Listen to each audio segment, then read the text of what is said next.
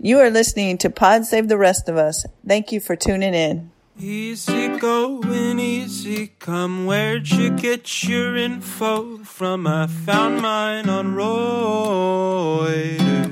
I want to take time today to personally thank our sponsors, the JEI Learning Center and the Solid Lotion Bar Company.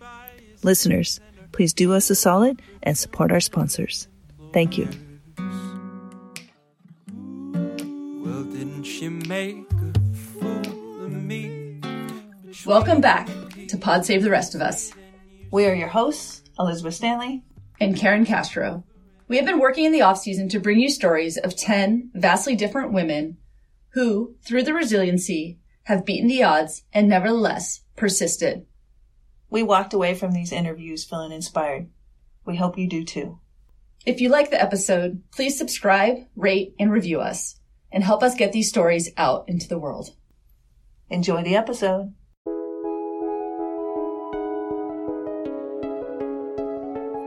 I'm excited for you to meet Kate Cox, teacher, athlete, mother, and someone who has survived and thrived through many health obstacles.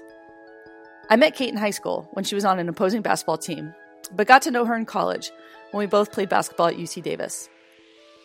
She was a dependable and inspirational teammate, the kind of person who never complained even though she was negotiating her health on top of the normal workload of athletics and academics. I was amazed then and continue to be amazed at the way Kate approaches her hurdles. She seems so matter of fact about it. Kate's health history is filled with major diagnoses and milestones, including being diagnosed with diabetes at a young age, having a pacemaker placed in her heart when she was in her 20s, and having open heart surgery when she was only 41. Before we get into this episode, I thought it might be helpful to give a quick definition of type 1 diabetes. Type 1 diabetes, once known as juvenile diabetes or insulin dependent diabetes, is a chronic condition in which the pancreas produces little or no insulin. Insulin is a hormone needed to allow sugar to enter cells to produce energy. Only about 5% of the people with diabetes have type 1. If it goes untreated, type 1 can lead to kidney and nerve damage, loss of eyesight, and circulation problems. I asked Kate to tell us about when she was first diagnosed with type 1 diabetes. So I was diagnosed with type 1 in May of 91 while I was in eighth grade and an eighth grade year. I was 13. I was totally healthy in terms of that. I was doing track and field. I was um, fully engaged in, in life. I was super active as a kid and I was active then. And what led to the diagnosis was um, I was sick and uh, went to the doctor and they told me I had strep throat and the flu and went home and I was just kind of in and out, just very odd, um, odd behaviors. And uh, at one evening, I remember talking to my, to my friend on the phone and they could barely talk in coherent sentences. And uh, later that night, my uh, my parents thought I fell asleep on the couch, but really I had slipped into a coma. And they tried to wake me up to put me into bed, but they couldn't. So my dad threw me over his shoulder and they rushed me down to John Muir. And um, it's kind of how they figured out it was out of the blue since it's not really in our family. Um, I'm the lucky one. By the time Kate arrived at the hospital, her condition was very serious. The doctors thought Kate might not make it. My blood sugar was 2,460, which is like they'd never seen anyone live over 1,500. So um, it was kind of this case. I had lost a bunch, like my organs were shutting down, and um, I think they kind of got me stabilized. And the doctors told my parents, like, I probably, I wasn't likely I would make it. If I did, I'd probably have a severe brain damage based on the fact that I'd lost reflexes. Um, so go get my brother and sister, you know, and, and bring them back and be prepared, um, really for the worst. I asked Kate what she remembers from waking up in the hospital. Um, I I do remember a little bit waking up. Uh, I remember waking up and uh, my doctor at the time, Dr. Weinstein, was this you know older gentleman with this very deep voice saying, you know, you, can you hear me? Do you, do you know who I am? I'm like, oh, are you the guy that's been yelling at me to wake up? Like, I remember saying that. Um, that the time frame of it was a little bit blurry. I mean, what I remember of the the times in the hospital are um, just this kind of like, oh, you're you know diabetic and like what and learning how to take shots with oranges and um, just kind of owning it. And um, I remember all the people who came to visit me and my friends that came and um, broke the hospital bed while we were there, having too much fun, making it go up and down. Um, you know, always playing, trying to keep it light. I also, what I do remember from that time is there was this buildup of glucose. So I remember that my eighth grade teacher brought a bunch of cards that kids had made and like having trouble reading it because there was just such this buildup of the glucose on my, the lenses of my eye and whatnot that um, things were blurry for a little while. And they were trying to titrate my blood sugar down to more of a normal level. Kate was in the hospital for almost a week, recovering from the coma and the effects of the high blood sugar levels. Kate was only 12 years old, so didn't necessarily understand exactly how the diabetes diagnosis would affect the rest of her life, but she was aware of how serious her condition had been. Um, I don't remember thinking that it was something that I would, you know, have for the rest of my life. Um, honestly, I really probably shouldn't have survived at the time. My blood sugar was so high. Uh, and they hadn't seen anyone live over 1500. And so I think I had more of this, woohoo, you survived. Like you made it through and wow, isn't that amazing? And like the doctors really didn't know at the time, you know, what was going to happen with my body since it had gone so awry and the blood tests and things looked so bad in between. Um, that they, uh, I just remember feeling more happy to be alive and that this was just, you know, a piece of what I needed to be do from now on. I mean, starting now, this is what I do and I take my shots and that's going to help. And then I can do what I need to do and check my blood sugar. And now I needed to eat at certain times. Um, and, um, cause back then, uh, it's, I mean, so much has happened now. They have so much more technology that, that helps you lead a more, um, typical lifestyle, not as regimented, but um, like what I remember was having to eat certain things at certain times, whether I was hungry or not, um, and just having to be very mindful and change my my diet. Um, seeing lots of nutritionists and things like that, but um, I don't remember thinking at the time it was long term. It was more like, hey, here's what we need to do now, and this is this is a new reality um, I think maybe my parents would have thought something different. I think they were they were uh, more realistic and um, I mean it changed. The diagnosis was about me, but it really I I know changed our family um, dynamics because everyone had to change what we were doing and when we were eating to uh, to you know kind of revolve around my schedule what I needed. Kate grew up in Northern California in a suburb of San Francisco with her mom, dad, older brother, and younger sister. Uh, yeah, so mom, dad, and had a older brother and a younger sister, and uh, brother's two years older than I am, and sister's a few years younger, and uh, you know, grew up in Concord, California. Just you know, the everyday uh, family. We were involved in all kinds of stuff spending a lot of time on the weekends going to different games and events and you know kind of dad that worked a couple jobs to help uh, support us and mom was homemaker and made sure we got to where we wanted and um, they were pretty amazing parents making sure they were there to support the kids at the various events whether it was sporting events or plays or whatever they they were always there to support us her childhood was filled with athletics and all things active Sports has always been a huge part of my life. Growing up, I mean, I, I was a kid who got up in the morning and started moving and playing and um, kind of, I just loved to move. It didn't really matter what. I, um, I mean, I remember from a little kid on, I had pretty good success at like four, um, starting out with swimming. You know, I was in, did the county level and I just loved to swim and then playing basketball and soccer and, you know, traveling teams and, and doing softball and, you know, doing that in the all stars. So, and then if I wasn't playing organized sports, I was home, you know, riding bikes or spending the summers at the pool, just, um, just kind of nonstop movement because I just love to move and play and just playing stuff with the kids in the neighborhood. Um, so whether it was organized or not, um, that's just kind of my thing. That's my, my passion. I think is just my body enjoys movement, being outside and playing or inside and playing. Kate took her love for sports to college, where she earned a spot on the UC Davis intercollegiate women's basketball team. College athletics can be very demanding on the body. I asked Kate how she was able to negotiate her diabetes while playing basketball. So I, I've always um, kind of been in the mindset that, um, you know, diabetes is a game of control.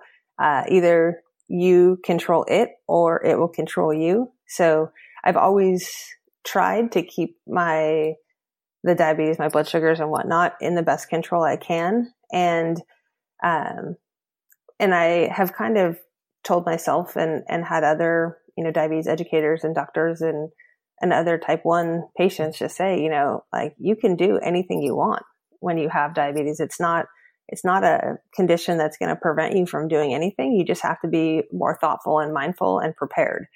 Uh, so I think it's just, um, it was just maybe the approach was, you know, do the best you can. I always had to check my blood sugar, you know, before a game. Often I would do it at halftime and after, and then you know, just have like the sugar source available if my blood sugar was dropping low or have insulin ready to take if it's going high. And so, um, you know, it's just, it's one of those things. I think to me, diabetes is, is this constant like stream of thought that is underlying.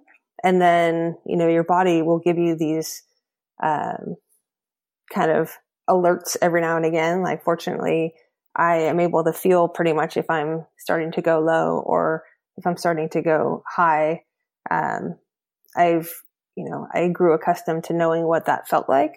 Um, and so I was able to kind of, kind of predict that and, okay, hopefully get it before it got too bad, um, either high or low.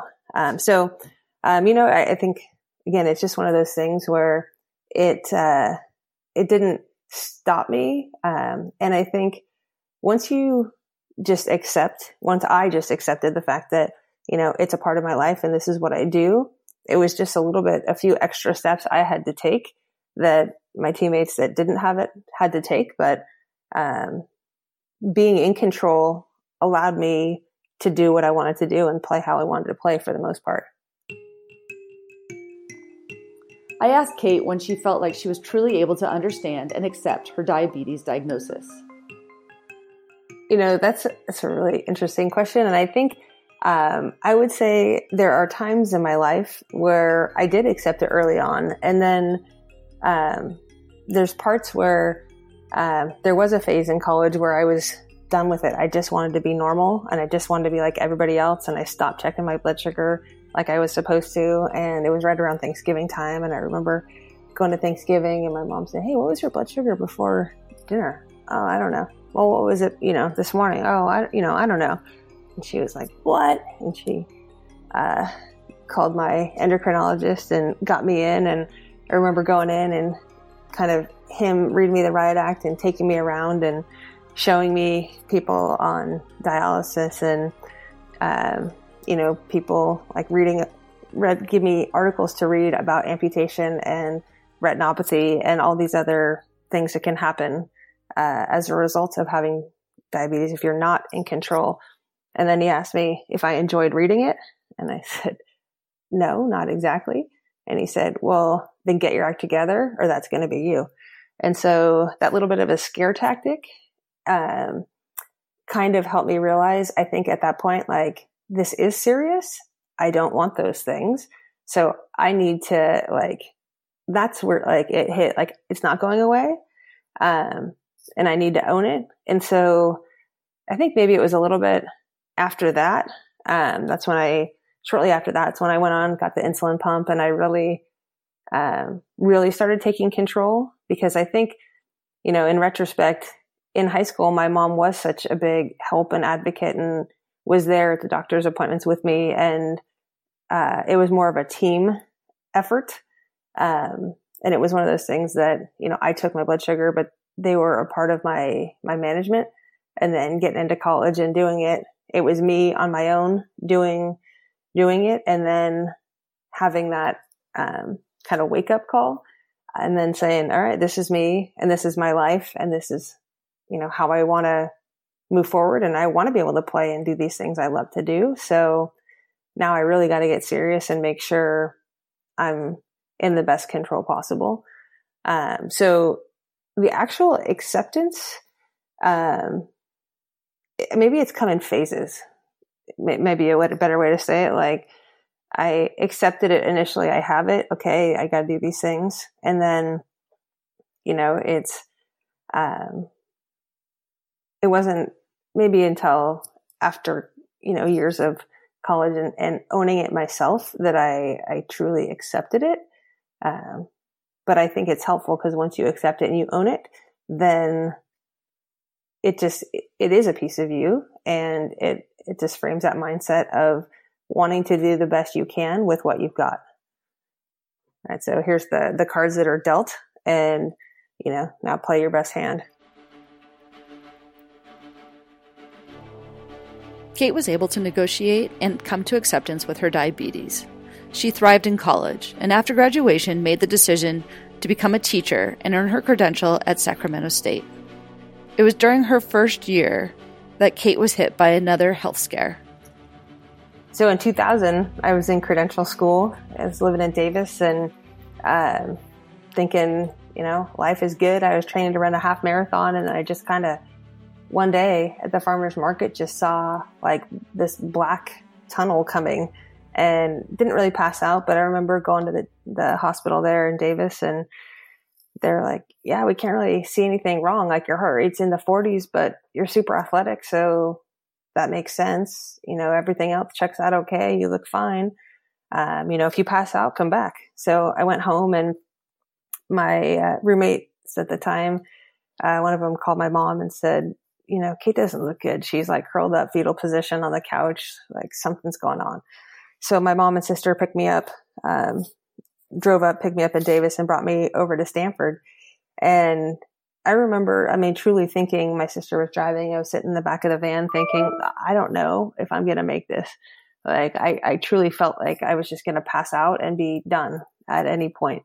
And, uh, by the time, you know, you get into the emergency room, they they do the little triage thing. What can we do? And my heart rate was in the 30s, and so that got me the like e-ticket ride back to the back to the room, and just this whole flush of like what is going on, and oh, it's this heart thing, and overnight my heart rate got to 25, and they said, "Good, we're putting you up into the cardiac surveillance unit," and you know I was in Stanford for for 16 days as they tried to figure out what was wrong. They thought maybe it was sick sinus syndrome where your sinus node doesn't fire appropriately and that I needed a pacemaker.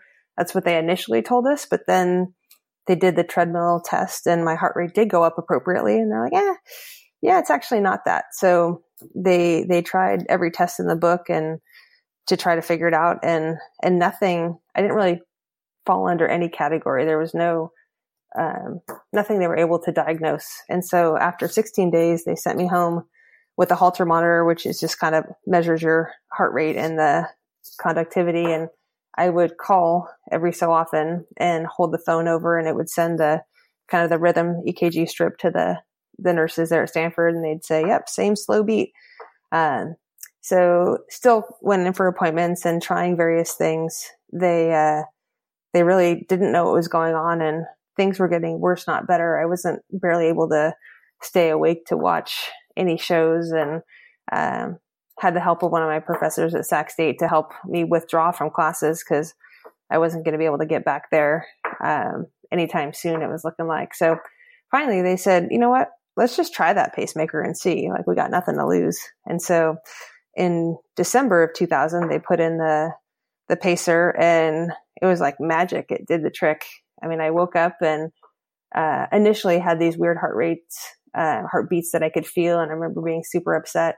But then things kind of settled down and settled out, and um, it was at that point I was able to get back to uh, credential school, and um, that was when I I think like self coined the term the bionic woman, um, and I decided that I wanted to run a marathon because not I used to hate running, and to me, anyone that could do a marathon could do anything, and so I decided I was going to run a marathon to prove to myself that even with you know the type 1 diabetes and this autonomic dysfunction that and a pacemaker that I could still do anything I want because you know I was 23 and invincible in my own mind. So um, I was able to complete the marathon over in Hawaii and check that off. Uh, you know I would say that was a, a huge huge um, step and accomplishment and something that like mentally helped me know that I could do whatever I wanted.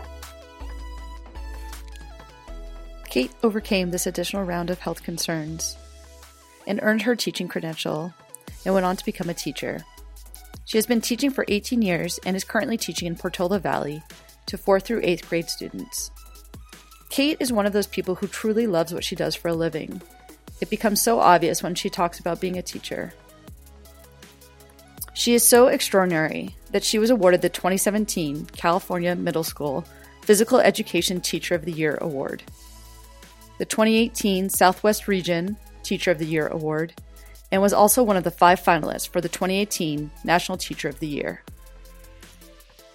I love when I see the light bulb go off and have a, a child that like realizes that they can do something or that they know something that they couldn't do or didn't know before. Like just the other day, we were doing a little flag football and watching day one when I throw it out, you know, I say, Hey, we're going to work on some footballs or see how we, you know, here's how you throw. And just kind of that look of, Oh, great. Here we go. But by the end, you know, seeing kind of over the, the course of the two weeks, seeing kids get it and throw that spiral and figure out how to throw it harder and farther and with accuracy.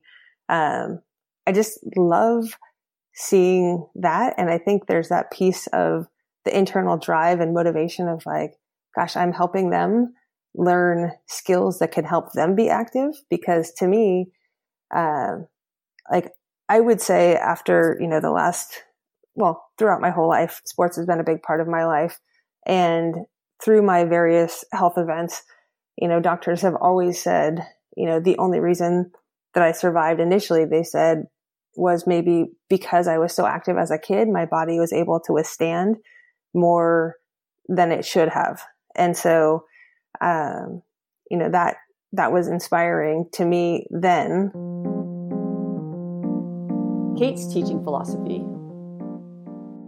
Um, well, my teaching philosophy is, um, I want the students to be the best version of themselves that they can be, I guess. And so, uh, you know, every day in class, you know, we're doing something and I said, you know what, you might not be the best at this, but you're going to be the best you can be. You might not be an expert, but my hope is that you're going to be a little bit better at the end of class than you were at the beginning. And then the same thing tomorrow and the same thing the day after. So the, um, you know, being in finding um, I guess it's f- helping kids find their joy, what they like to do, um, so that they can and choose to stay active um, and healthy for a lifetime.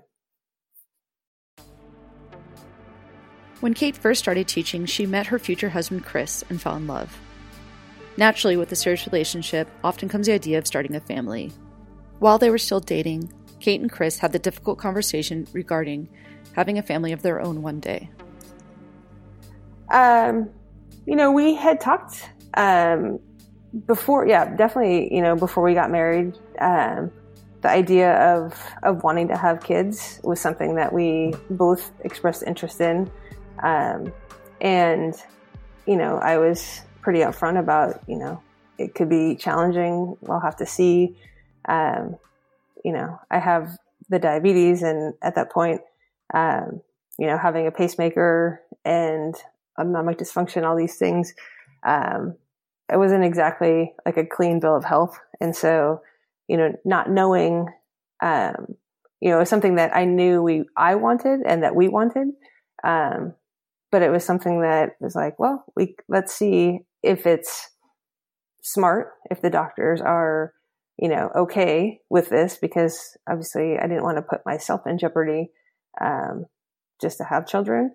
Cause we, you know, at the other time, you know, talked about there's other ways, there's adoption. Um, you know, we, we knew we wanted to have a family. Um, and if it could come from us, that was great. But, um, if not, then, you know, we could pursue other options. After consulting with doctors, ultimately, Kate and Chris were able to have biological children of their own. Their pregnancies were high risk, and Kate was closely monitored throughout. They have two girls, Michaela and Madison, who are eight and five.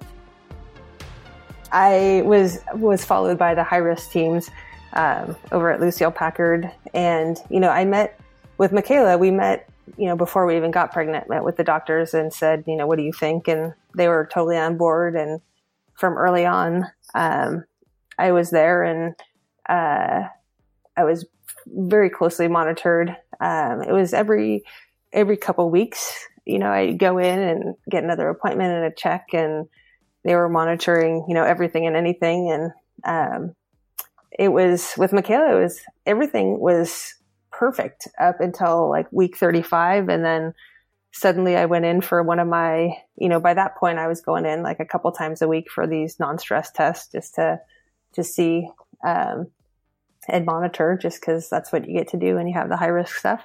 And they noticed that there was some protein and in the urine and then said, Hey, why don't you come in for, for a check? We need to recheck. And they did this and 24 hour urine and they're like, Oh man, they called. I remember teaching. I was in the middle of teaching and they kept calling in the morning. And then they even called the school and got a hold of me and they said, you know, we need to see you. And I said, okay, cool. I'll come when, uh, when school's over, you know, they're like, no, you come now. And they were worried about the preeclampsia and whatnot. So they checked me out and said, well, we're just going to monitor you for the day. And then the end of the day, they're like, ah, oh, we're just going to keep you overnight. And then overnight turned into the weekend. And then the weekend turned into, we're just going to keep you until you deliver. So get to spend three weeks at Lucile Packard in the, uh, the pre, the antepartum unit there, um, just in bed rest, uh, letting Michaela cook a little bit longer, getting healthier and, uh, you know, some fine fine bedtime there. Um, you know, trying to catch up on sleep before I before I had her. That's what everyone kept saying. Uh, but then she came out and was healthy and happy and didn't need to spend any time in the NICU and was good to go. And then with Madison, the uh, she came. She was a little bit more of a surprise. We weren't sure um, if we were going to be able to have another one. And then um, you know, as things worked out, it, it must have been in the cards. It was in the plan and we were thrilled to find out we were pregnant again. And same thing, highly closely monitored, extra tests, um, you know, being followed. And that pregnancy was a little bit different having another little one running around. Um, but I was good to go actually throughout the whole pregnancy. Um, and then she was scheduled for a C-section like on a, on a Thursday but like I said, she decides when she's ready and she was ready to come out before 39 weeks. So they, she started having contractions and then she came early and had the C-section. And, um, I actually had more issues post surgery with, or post delivery with her, um, than I had with Michaela. Um, my body just took a little bit longer. My, one of my doctors likes to say it's, my body's kind of like an astronaut coming back to space. It just takes a little while to acclimate, um, given all the the thresholds and challenges that I have. So. Type 1 diabetes does have a genetic component, and so Madison and Michaela are at higher risk of developing diabetes. My own endocrinologist and I were talking about the, um, you know, the, the girls are at an increased chance of getting it. They say the average person has a one in 300 chance of becoming type 1. but someone that's a blood relative actually has a 1 in 20 chance of becoming type 1. Um, and so there's um, this cool research project going on now called like through TrialNet, where they've identified five antibodies to type 1. Um, and so they, um, I enrolled my girls in this trial, and so they had a, some blood drawn for two years in a row now. Um, and what they do on the blood draw is they just check to see if they um, show any of the signs of the antibodies that have been diagnosed or have been um, recognized as being high levels in those that are type 1. And so last year we did it, and both girls came back um, with zero antibodies.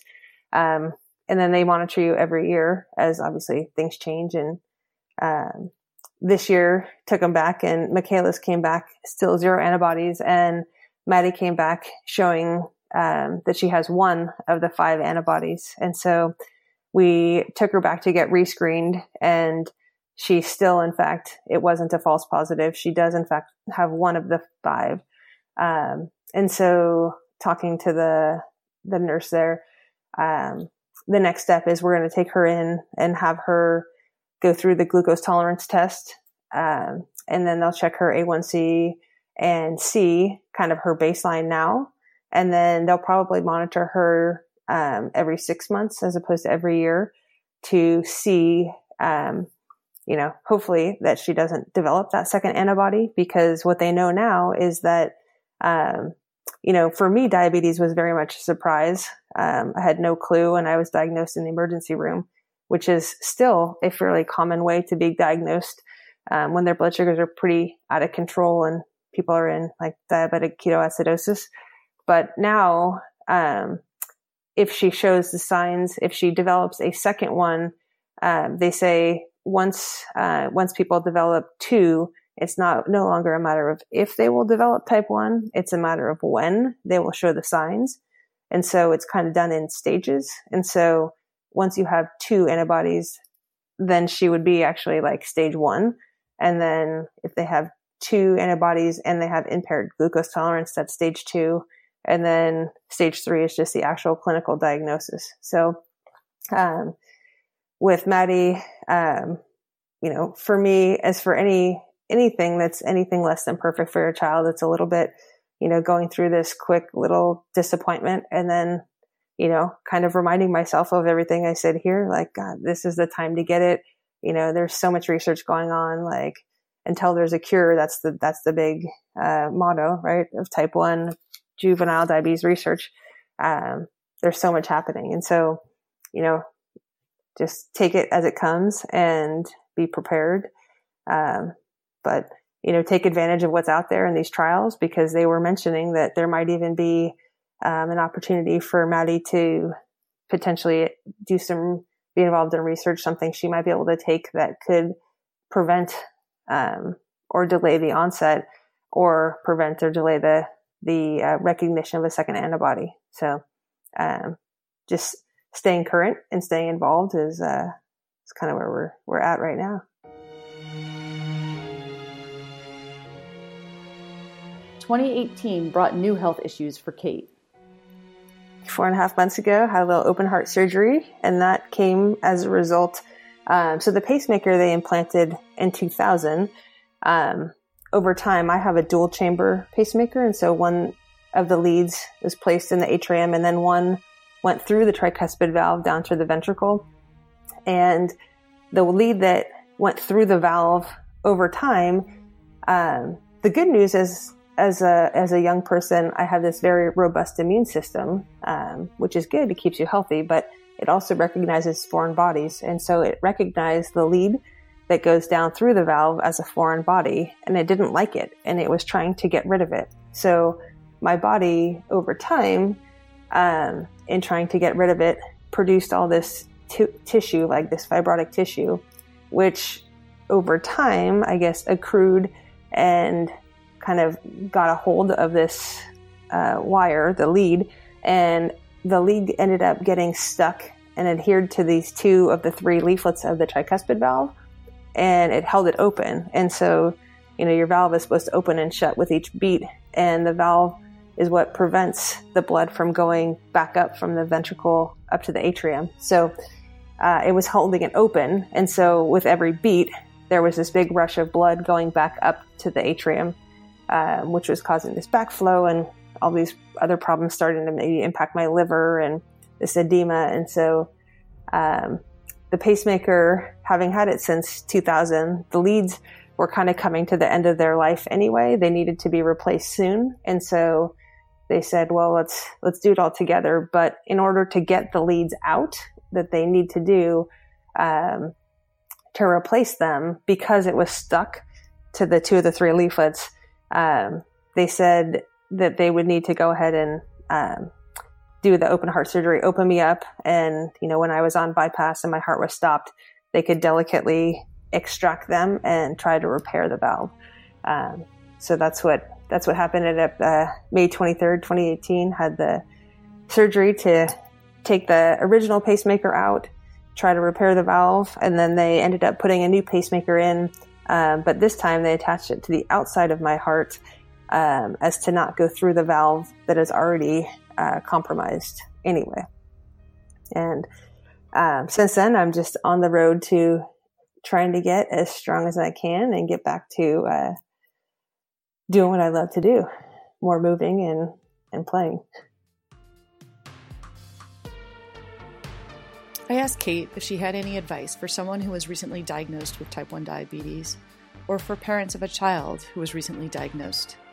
You know, I would say that, um, you know, this, that it's a disease that's not yet curable, but it's very much controllable. And, you know, get in, I would say, work with your doctors, be your own advocate, advocate, educate yourself. And there's such a world of technology out there right now, diabetes related, that makes it a lot easier. So embrace the technology and, you know, it's amazing. Like now I have this, my glucose is monitored 24 hours a day and it on my watch, it's on my phone. I get alerts if it's going high or low. So, um, that was like so far from reality when I was diagnosed that I would say, you know, do your, do your homework, know, like educate yourself about the disease, pay attention to it and, uh, and just incorporate it into your life. And, you know, it's kind of one of those things like it's, you can't change the diagnosis, but you can control now how you react to it. And so do the best you can, um, to, to make it a, the least impactful it can be. And you can do that by, you know, taking care of yourself and, and taking advantage of the products and just, um, being proactive. We all draw strength from different sources. I asked Kate what has kept her strong through her ongoing health concerns. I would say, you know, uh, just fantastic network and the love of family um, and friends, and uh, you know, knowing that I want to be here and be here for the girls and for Chris, and um, you know, they have supported me, but also I think there's a little bit of drive of like selfishly, like I want to be around. There's so much still I want to do and see and, and people I want to hang out with. And, um, so it's really, it's people that help me, but also people that inspire me to, to do what I can to be as strong as I can, uh, so I can live life to the fullest. It is well understood much of our life is out of our control. A life of serious health problems, for Kate, has been as such. But Kate also reminds us that we get to dictate our reaction and our attitude. Kate has chosen to be an example of strength, positivity, and discipline. It is because of this that through it all, including the diabetes, the pacer, and open heart surgery, that none of it will stop Kate. She stays true to herself through her own health difficulties, and now, more importantly, any that may impact her daughters. To me, it just seems as though Kate can't be stopped. and she absolutely will not let anything stop her children.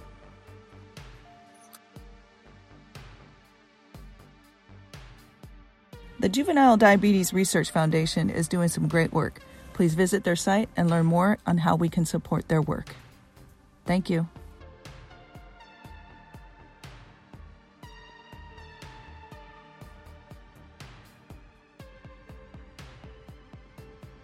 This episode was engineered and produced by Elizabeth Stanley and Karen Castro.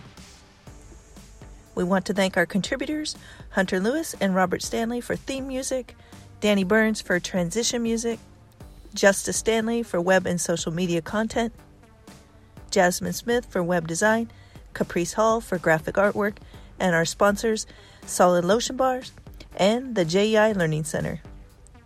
If you wish to find us, you can find us at www.podsavetherestofus.com as well as on Instagram at PodSaveTheRestOfUs.